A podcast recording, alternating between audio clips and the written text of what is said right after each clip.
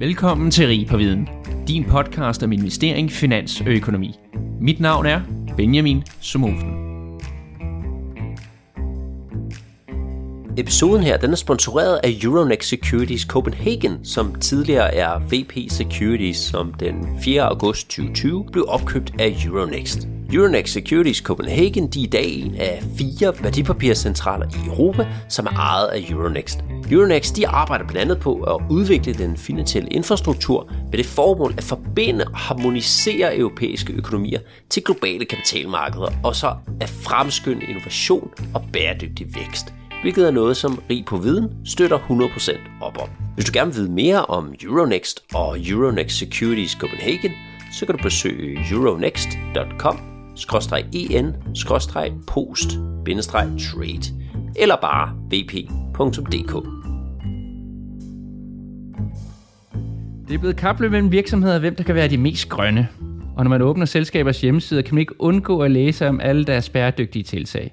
Alt i alt en fremragende udvikling, men desværre oplever vi også virksomheder, der blot udtrykker, at de er grønne i stedet faktisk at være det. Også kaldet greenwashing. I dagens episode af Rig på Viden får vi Andreas Brygger, en genganger tilbage her i Rig på Viden. Og i dag der skal vi tale om, hvordan virksomheder de ændrer fokus på ESG, når de først er stemplet som grønne. Så Andreas, tak fordi du vil være, være med her endnu en gang i Rig på Viden. Ja, hej. Det er fedt at være tilbage. Tak for invitationen. Og for dem, der ikke lige øh, lyttede med her første gang, eller måske ikke øh, kan huske det, fordi det er så lang tid siden, vil du så ikke lige kort introducere dig selv over for lytterne? Jo, øh, mit navn er Andreas Brygger. Jeg er Ph.D. inde på CBS, og til øh, september så starter jeg som assistant professor ved Rotterdam School of Management ved Erasmus Universitetet. Perfekt. Sidste gang, der talte vi jo også om ESG, og det her er jo som sagt ikke nogen undtagelse. Men sådan kort fortalt, hvis man virkelig skal sige, hvad betyder ESG?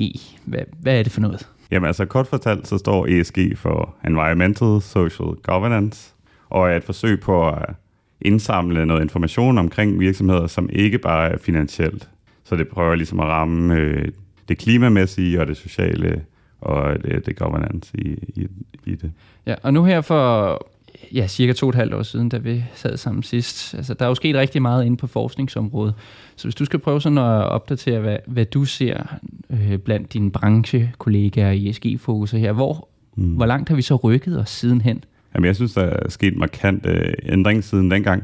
Jeg tror, øh, for to og et halvt år siden var, øh, var snakken meget omkring, om det, om det gjorde en forskel med ESG, og havde den indflydelse på virksomhederne. Og, øh, og jeg synes ligesom, at, øh, at man er kommet frem til, at det har der helt sikkert, og det er der. Nu er det mere sådan et spørgsmål om, hvor stort det er, og om hvad præcis betydningen har været, og om det lige har været helt hensigtsmæssigt måske. Ja, og hvad tænker du på, det har gjort indflydelse for virksomheder? Er det mere den måde, de er blevet målt på mm. af ESG, fordi der har været noget pres på dem, eller i hvilket aspekt? Mm. Ja, altså der, rapportering er jo steget gevaldigt for, for alle virksomheder, og også øh, kommer til at gøre fremadrettet. Øhm, der er også kommet mere fokus politisk med, øh, med øh, CO2-afgifter, og øh, også fra investorernes side om, øh, om hvad de rapporterer, og, og rapporterer omkring deres porteføljer og deres investeringer. Øh, min pointe er også, at, øh, at man, der er kommet meget forskning på, på det her område, og, og meget af det tyder på, at, øh, at øh, virksomheder med en høj ESG-rating har en, øh, en lavere kapitalafgift, øh, men, men det er måske ikke så meget lavere. Ja, så man havde måske håbet på tidligere, at hvis du kom ind i den grønne bucket, så kunne du få billigere kapital. Ja, bestemt. Ja. Og det, det er, det er faktisk ikke så lavt, som man, man regnede med.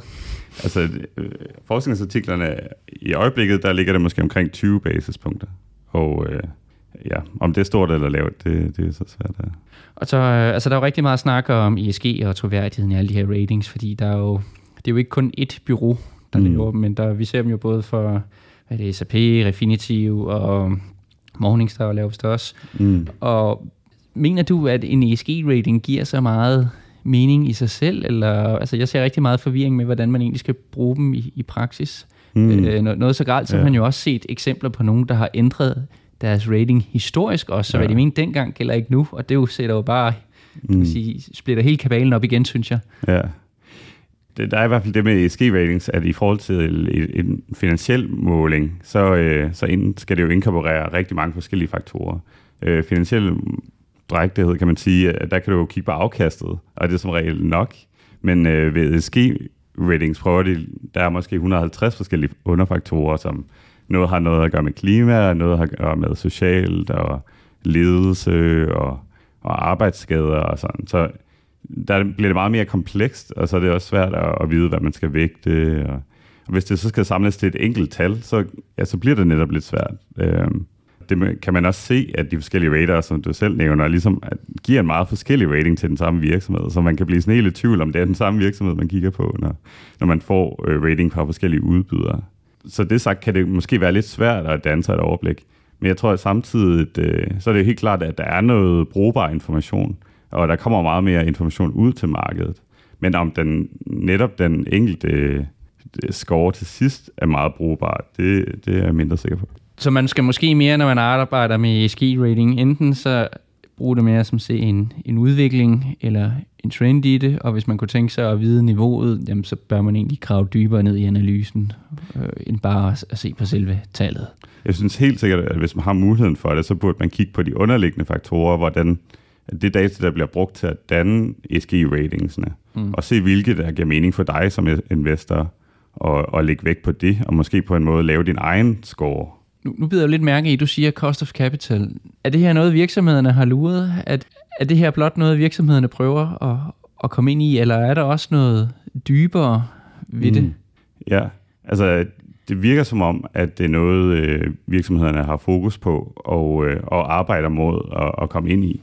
Og det er også derfor, jeg tror, det er vigtigt at, at lave incitamentstrukturen så go- god som muligt, så retvisende, så det egentlig giver mening at komme ind i de her at få en høj rating. Så det tror jeg, at det er øh, adfærdsændrende for virksomhederne. Og så øh, en anden ting, jeg også lige nævnte, det er jo øh, greenwashing, mm. som man også ser. Og det er jo, hvor virksomheder prøver at være grønne, men faktisk ikke er det. Jeg synes jo, at når man skal investere i et selskab og inden at kigge på hjemmesiden, jamen, så kan du sagtens øh, nemt komme til at se nogle rigtige, måske lidt sige, grisende olieselskaber og energiselskaber i Asien, som også er på restriction list rundt omkring, men de, mm. de prøver selv at sige på deres hjemmeside, hvor grønne de er.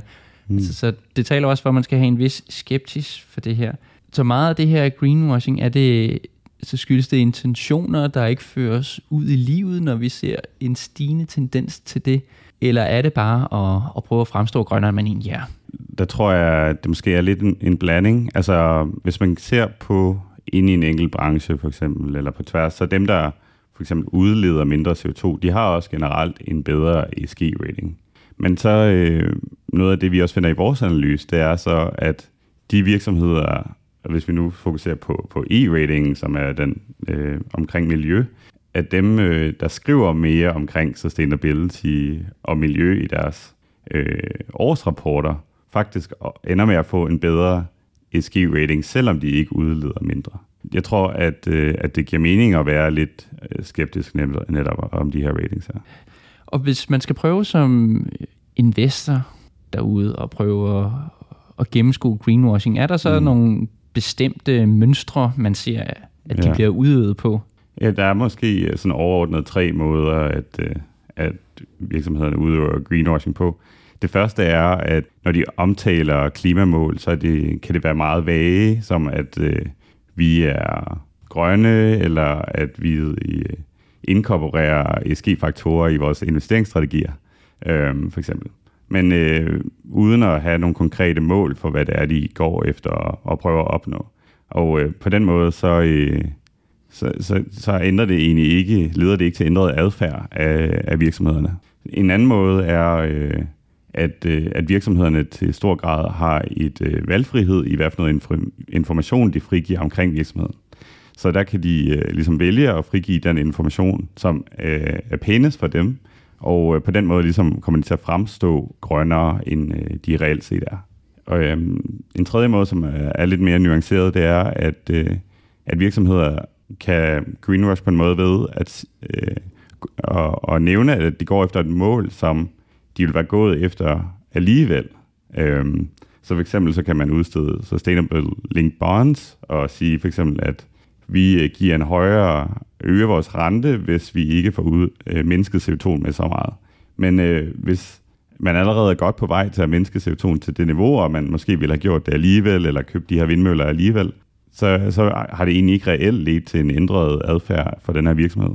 Og øh, på den måde kan de måske fremstå grønnere eller få, få del af den her, uden at, øh, øh, uden at de har gjort noget særligt bæredygtigt. De har bare optimeret deres profit. Jamen, jeg prøver lige at sidde og tænke over, hvad det kunne være af nogle eksempler, man kunne se i praksis. Har du nogle eksempler?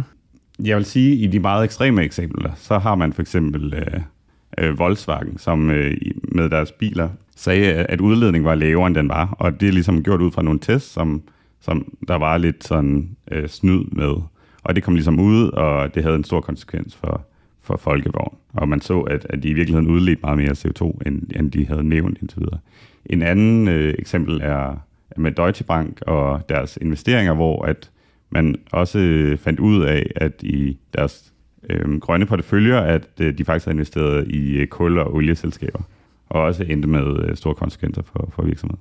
Så det er ligesom et eksempel på, at måske de frigiver noget information, som, som ikke øh, dækker over det hele, hele sandheden. Ja, så man troede egentlig, man var grøn, men så kunne der ligge nogle fonde nede i fondene, der, ja, ja, for eksempel. der, der skjulte noget af den data. Som eller at, at de er solgt fra inden uh, rapporteringsdatoen. Eller... Ja, ja, det er jo, det er jo, ja, fordi det er jo et balanceudtryk. Så man skal jo opgive på 31.12. Ja. så er det kun en dag, man skal være grøn. Ja. hvis, hvis det er den hat, man, man spiller mm. med. Ja. Øhm, jeg synes, du bliver taget rigtig godt varm nu, og vi er her jo faktisk også, fordi du har skrevet en artikel, og du har jo lige afleveret din Ph.D. Ja. Øh, stort tillykke med det. Tak. Og den artikel, som vi skal tale om i dag, den hedder, mm. modsat mange af dine andre kollegaer, de kan rigtig godt lide at give dem super lange navne. Mm. Der har du været lidt mere konsekvent, så ros for det. Den her ja, The Future of Emissions. Præcis. Og hvis vi lige kort skal kridte banen op her, jamen, mm. hvad, hvad er motivationen bag den artikel her? Hvad er det, vi, i graver ned i? Ja, jamen, motivationen er, er meget som det, vi har snakket om i dag, at, øh, at der er meget snak om bæredygtighed og meget vilje for at investere bæredygtigt, både ved store og også øh, øh, pensionsselskaber som Danica og ATP osv. Øh, men samtidig så virker det som om, at det ikke har haft en helt stor effekt. Altså kapitalomkostningerne er måske kun de her par basispunkter, eller øh, der omkring lavere. Så vi øh, vil undersøge, hvordan kan det være, og hvad, hvad har det her konsekvenser, og kunne man eventuelt gøre noget ved det. Ja, så det er ligesom motivationen til det her arbejde. Mm. Og hvad, hvad er det så, I undersøger? Ja, øh, vi starter med at prøve og øh, undersøge, om, øh, om de her bæredygtige investeringer har haft en reel effekt på virksomhederne. Altså har det ledt til for eksempel lavere øh, CO2-udledning for de her virksomheder. Ja. ja, så hvilken pool er det? Det er en, en stor flok selskaber fra... Ja, fra hele verden. Fra hele verden, der trækker det. Og der finder I al ESG-data på dem og CO2-udledningen? Eller hvor, hvor bredt går det for jer? Ja, altså vi kigger på øh, de forskellige scopes, så vi kigger specielt på scope 1 og scope 2, øh, hvis det er det, du tænker på. Ja, og, og scope 1, det er så, øh, hvad kan man sige, hvor meget udledning af virksomhederne direkte udleder, ja. og så jo længere når man kommer ud i scope 3, det er så den eksterne ja. i forhold til det brændstof, man bruger. Og, ja, det, øh, ja, scope 2 er, ja, det er energi og, og de direkte ting, du, du bruger i din produktion og, og skub 2 3 skal inkludere køb af materialer, og hvor meget CO2 det har kostet at producere de materialer, eller, eller de, øh, de motorer, der kommer i dit øh, køkken. Eller. Og hvad er fordelen ved at dele det op i de her scopes? Ja, altså jeg tror på en eller anden måde, man skal afgrænse det på, på sin vis. Vi ville måske mene, at, øh, at scope øh, 1 eller, eller 2 vil være måske at foretrække i og med, at, at der kan også komme noget dobbelt regning ved at tage scope 3. For eksempel, at, at øh, den virksomhed, der så producerer en bil, de skal, de skal opgøre øh, udledning både af den bil, men så også af de dele, der er gået ind i at producere bilen. Mm. Og de virksomheder, som så laver de dele, de skal så også rapportere den udledning. Så der, der bliver noget udledning, der bliver rapporteret øh, mange gange. Øh, og afhængig af, hvordan du ligesom kigger på det, så kunne du ligesom have en fordel med scope 1 eller scope 2. Okay. Så I var simpelthen overrasket over, at effekten, altså den her rabat, man får for at mm. være grøn, den ikke var stor nok. Hvordan kvantificerer man det? Hvordan går, hvordan går man ind og, og undersøger det? Så det, det er lidt øh, ja, noget af det litteratur, der går forud for, for vores øh, analyse. Og det, der er blevet gjort før i tiden, det er, at man for eksempel opdeler virksomheder i dem, der har den højeste ESG-rating, og dem, der har den laveste, eller dem, der har udleder øh, allermindst CO2, modsat dem, der udleder allermest. Og så, øh, former man øh, nogle investeringsporteføljer på baggrund af de her øh, indikatorer, og så følger dem over tid og ser, om det ene har givet et højere afkast end det andet, eller, eller lavere. Og det, man har fundet i litteraturen, det er så, at de virksomheder med en høj ESG-rating eller en lav udledning, CO2-udledning, har haft øh, lavere afkast end dem med, med høj, når man har taget højde for, for diverse faktorer, for eksempel at denne her øh, stigning i interesse for ESG godt kan lede til, til midlertidige øh, høje afkast for, for øh, de meget grønne øh, virksomheder. Ja. Og det er så en midlertidig ting?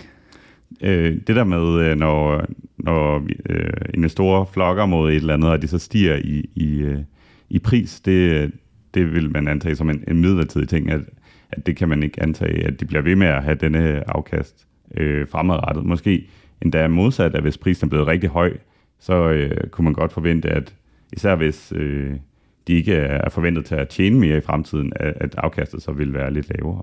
Ja, så det man, hvis jeg prøver at skulle opsummere, det, ja. det du siger, man har set, det er, at der måske har været et lige marked, hvor der ikke var så stort fokus på det, men så er der sket lidt en, en opdeling, og det har så rykket lidt på værdiansættelserne mellem de hvad er det, brune og grønne mm. virksomheder, som ja. nu er måske mere ramt et statisk niveau.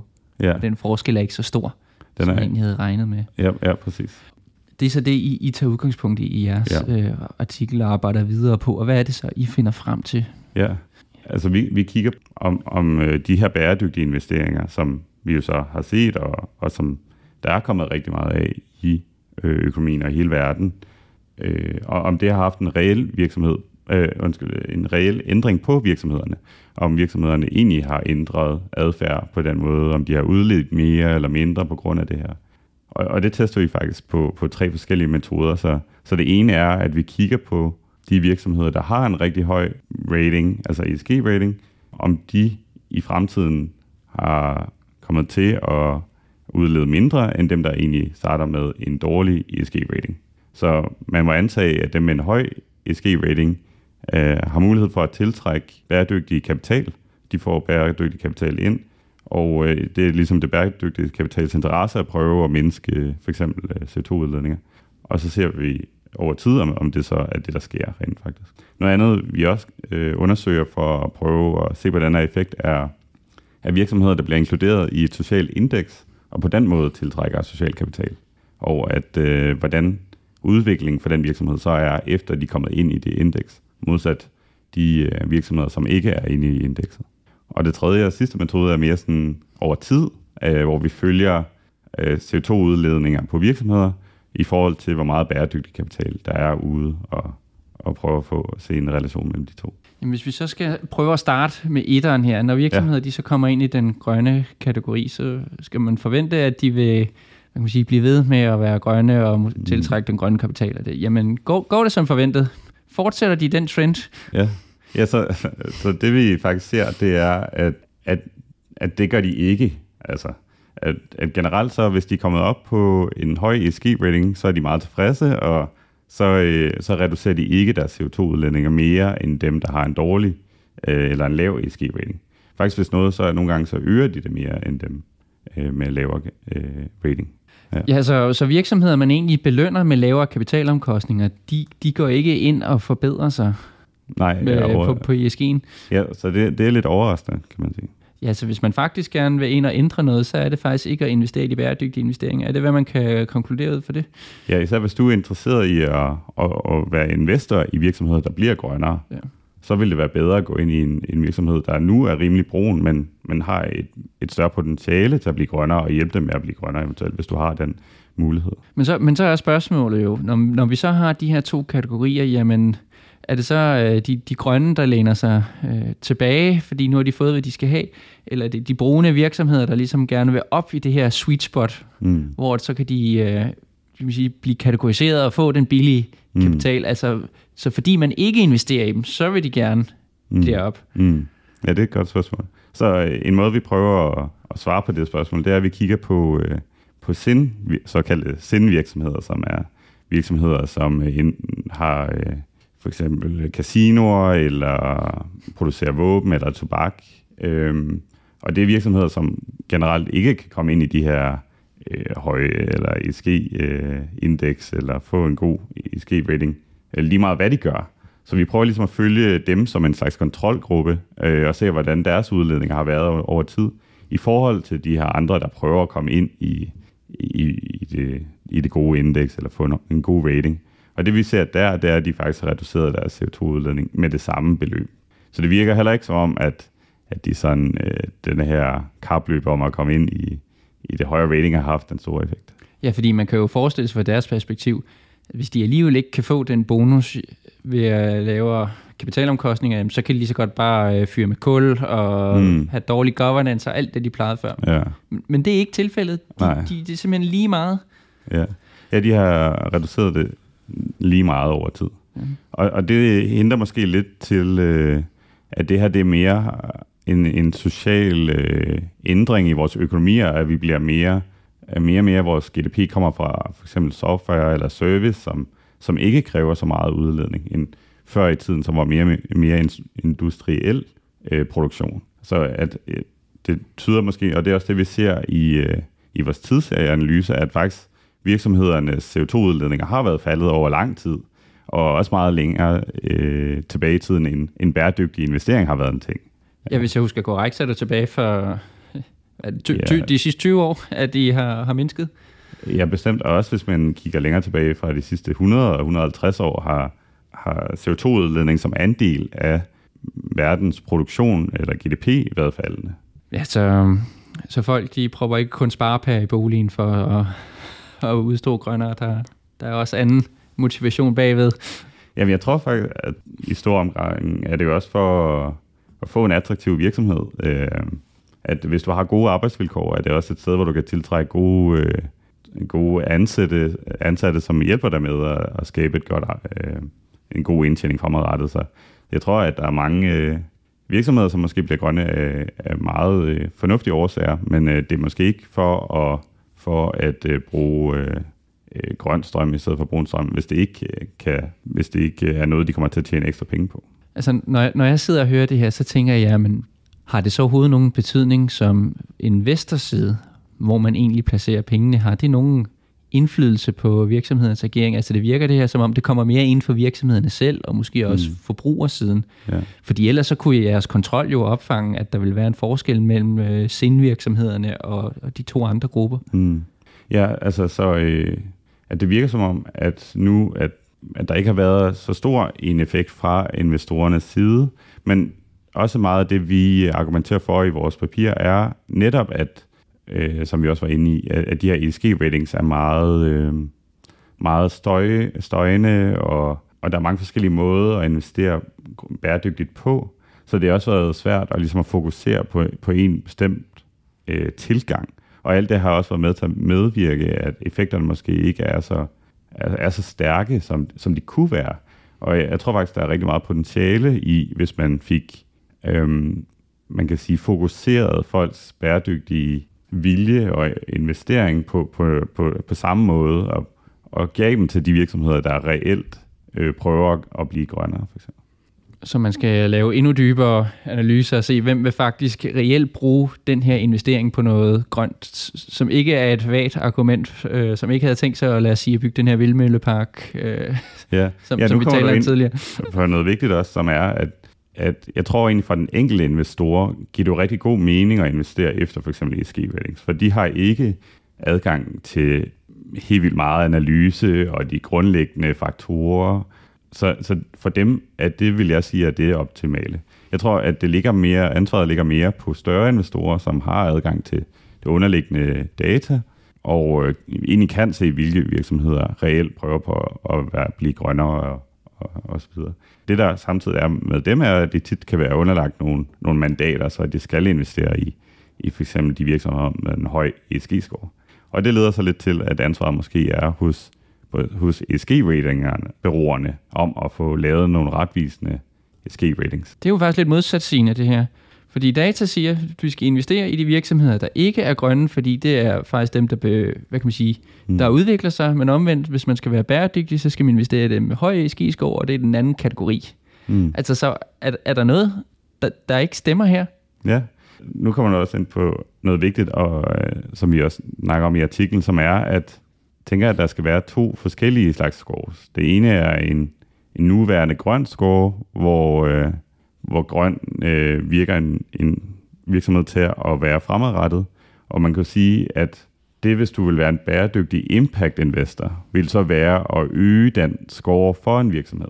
Altså det er ikke nok bare at investere i en grøn virksomhed, det er at gøre den endnu grønnere. Så, øh, så bestemt, altså jeg, jeg tror, at man skal tænke på ESG ratings lidt anderledes. Det er også bare svært at være en impact investor, fordi jeg, når jeg hører impact, jamen, så tænker jeg, så er du oppe i den øverste klassificering med EU, så er du ikke artikel 7-8, men du er artikel 9. Men der kræver det ligesom også, at du har det her grønne stempel, at du allerede gør noget godt. Hmm. Så hvis du skal lave impact der som investor, jamen så, så tilsiger det jo også, at du har kun hmm. mulighed for at investere i de mest grønne virksomheder. Ja. Ja, altså... Så, så når nu, du siger øh, impact, er det så at komme ind og, og stemme til, lad, lad os sige, olieselskaberne, eller ja. gør det ja, det kunne, grønne, det, eller? det kunne det for eksempel være. Altså, der er helt klart en udfordring i øjeblikket med at gøre impact mere målbart. Altså kunne bevise, at man laver impact. Og det er præcis også noget af det, vi siger, at en, en ny rating skal kunne. Altså det skal være noget, man kan bruge den rating til at vise impact. Så for eksempel, at hvis du var gået ind i en, en olieselskab og øget deres ESG-score, så kunne du sige, at nu har vi leveret impact for så meget. Øh, vi har reduceret deres forventede udledning med, med så mange uh, tusind ton, for eksempel. Mm. Og ja, nu, nu leder du selv lidt op til det, fordi I kommer jo også med en model, der prøver at udfordre de her historiske ja. ratings, så I vælger at lave en, der kan sige, kigger på lidt mere, mere fremtidig perspektiv. Mm. Så hvad er jeres, øh, hvad kan man sige, i forhold til jeres problemstilling? Mm. Det, det, I ønsker at bidrage med her i litteraturen? Ja. ja, man kan starte med at sige, at der måske nuværende er et velfærdstab ud fra, at de nuværende scores er så støjende, som det er, og så til dels subjektive også, og at de er bagudskuende. Og, og det gør, at, at der måske er potentiale for det her greenwashing, som vi har snakket om, og det gør, at øh, kapital måske bliver allokeret til virksomheder, som går hen og bliver mere forurenende, i stedet for dem, der egentlig går hen og bliver grønnere. Så, så kapital bliver ikke allokeret helt, som, som vi gerne vil have det ud fra at skabe, øh, skabe en grønnere øh, økonomi og reducere eksterne, de dårlige eksternaliteter, der er. En anden velfærdstab er også, at de investorer, der er her, øh, når de så ligger deres penge, så bliver det nogle gange investeret i virksomheder, som ender med at være brunere, end de troede.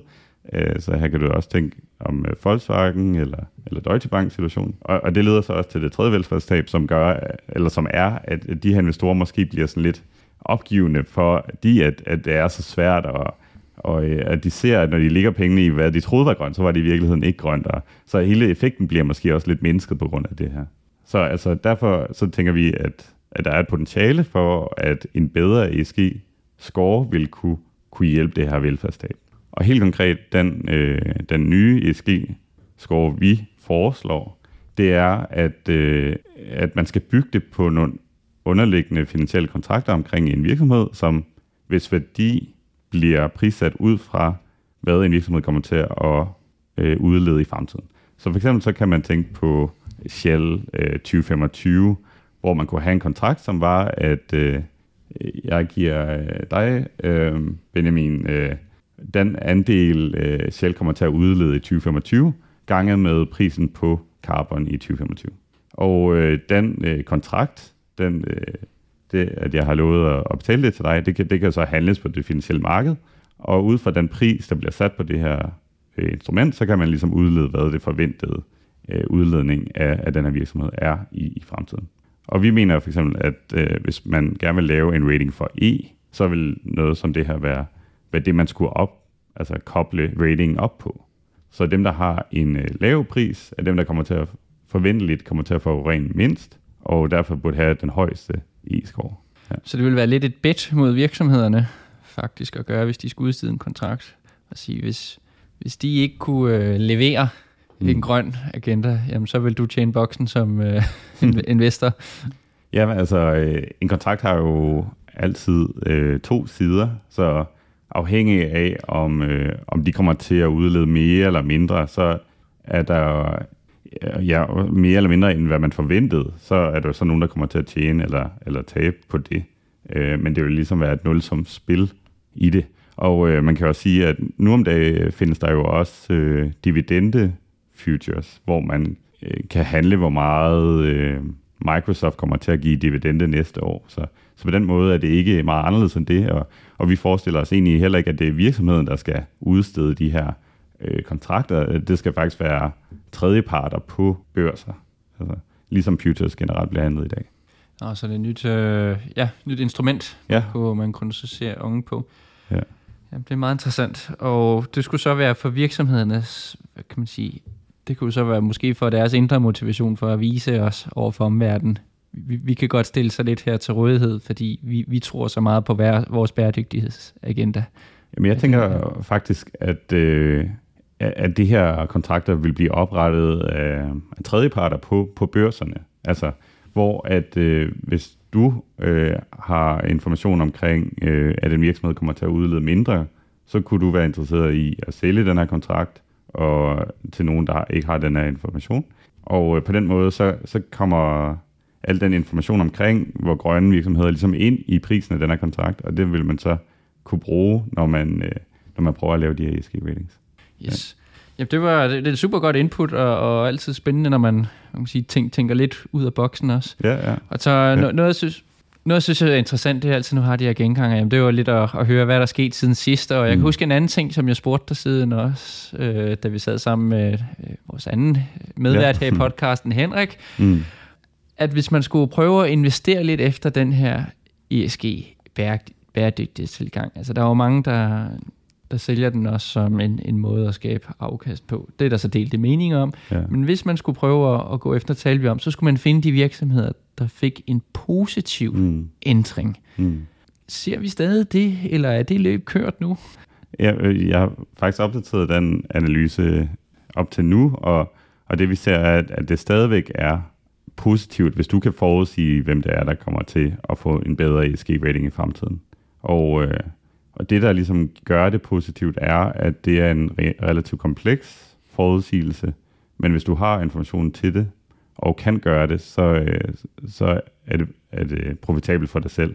Og øh, det er også, bygger også på, at der ligesom er mange investorer, der er nuværende er ude, udelukket fra at investere i de her virksomheder, men når de så stiger i deres ESG-rating, så kan de komme ind og investere, men så, så stiger prisen jo på grund af det. Jeg vil også lige nævne i forhold til øh, de her nye ratings og, og de her nye kontrakter, at, at du nævnte, at, at virksomheden kan, kan bruge det til at, at, at sige, om, om, om, om de en troværdigt sige, at nu kommer vi til at reducere øh, CO2-udledning eller ej.